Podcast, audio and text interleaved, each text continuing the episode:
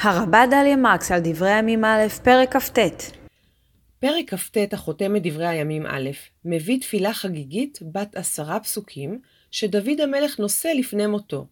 לתפילה הזו אין מקבילה בספר שמואל.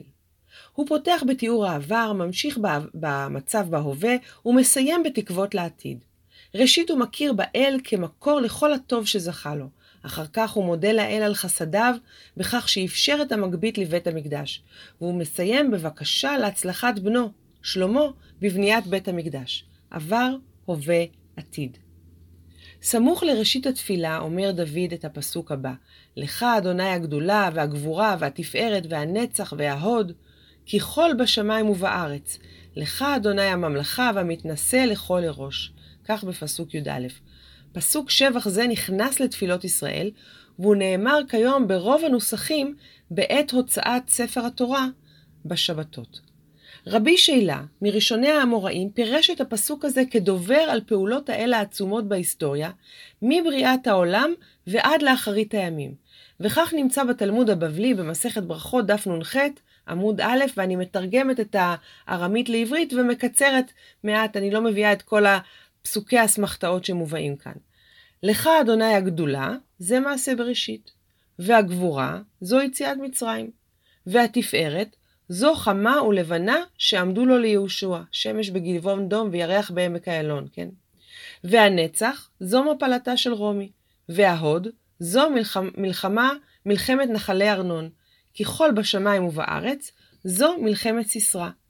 לך, אדוני הממלכה, זו מלחמת עמלק, והמתנשא זו מלחמת גוג ומגוג. לכל ראש, אמר רבי חנן בר אבא, בר אבא, אמר רבי יוחנן, אפילו את הממונה על חלוקת המים ממנים מן השמיים. בסמוך לדרשת רבי שילה, במסכת ברכות בתלמוד בדף נ"א, באה דרשה קצרה יותר של רבי עקיבא על אותו פסוק ממש. גם הוא רואה את חלקיו כדוברים על ההיסטוריה, אבל הגישה שלו שונה. וכך דורש רבי עקיבא. לך, אדוני הגדולה, זו קריאת ים סוף, והגבורה, זו מכת בכורות, והתפארת, זו מתן תורה, והנצח, זו ירושלים, וההוד, זה בית המקדש. דרשתו של רבי עקיבא אינה עוסקת בבריאה או במלחמות ישראל, אלא מתעניינת דווקא באירועים המכוננים של, של העם. יציאת מצרים, מתן תורה, בניית ירושלים והקמת המקדש.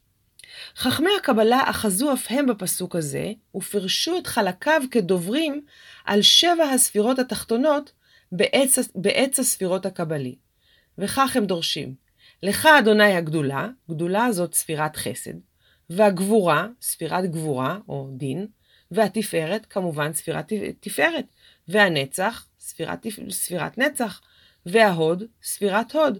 כי כל, כל זה ספירת יסוד, בשמיים ובארץ, לך, אדוני הממלכה, הממלכה זאת ספירת מלכות, והמתנשא לכל לראש.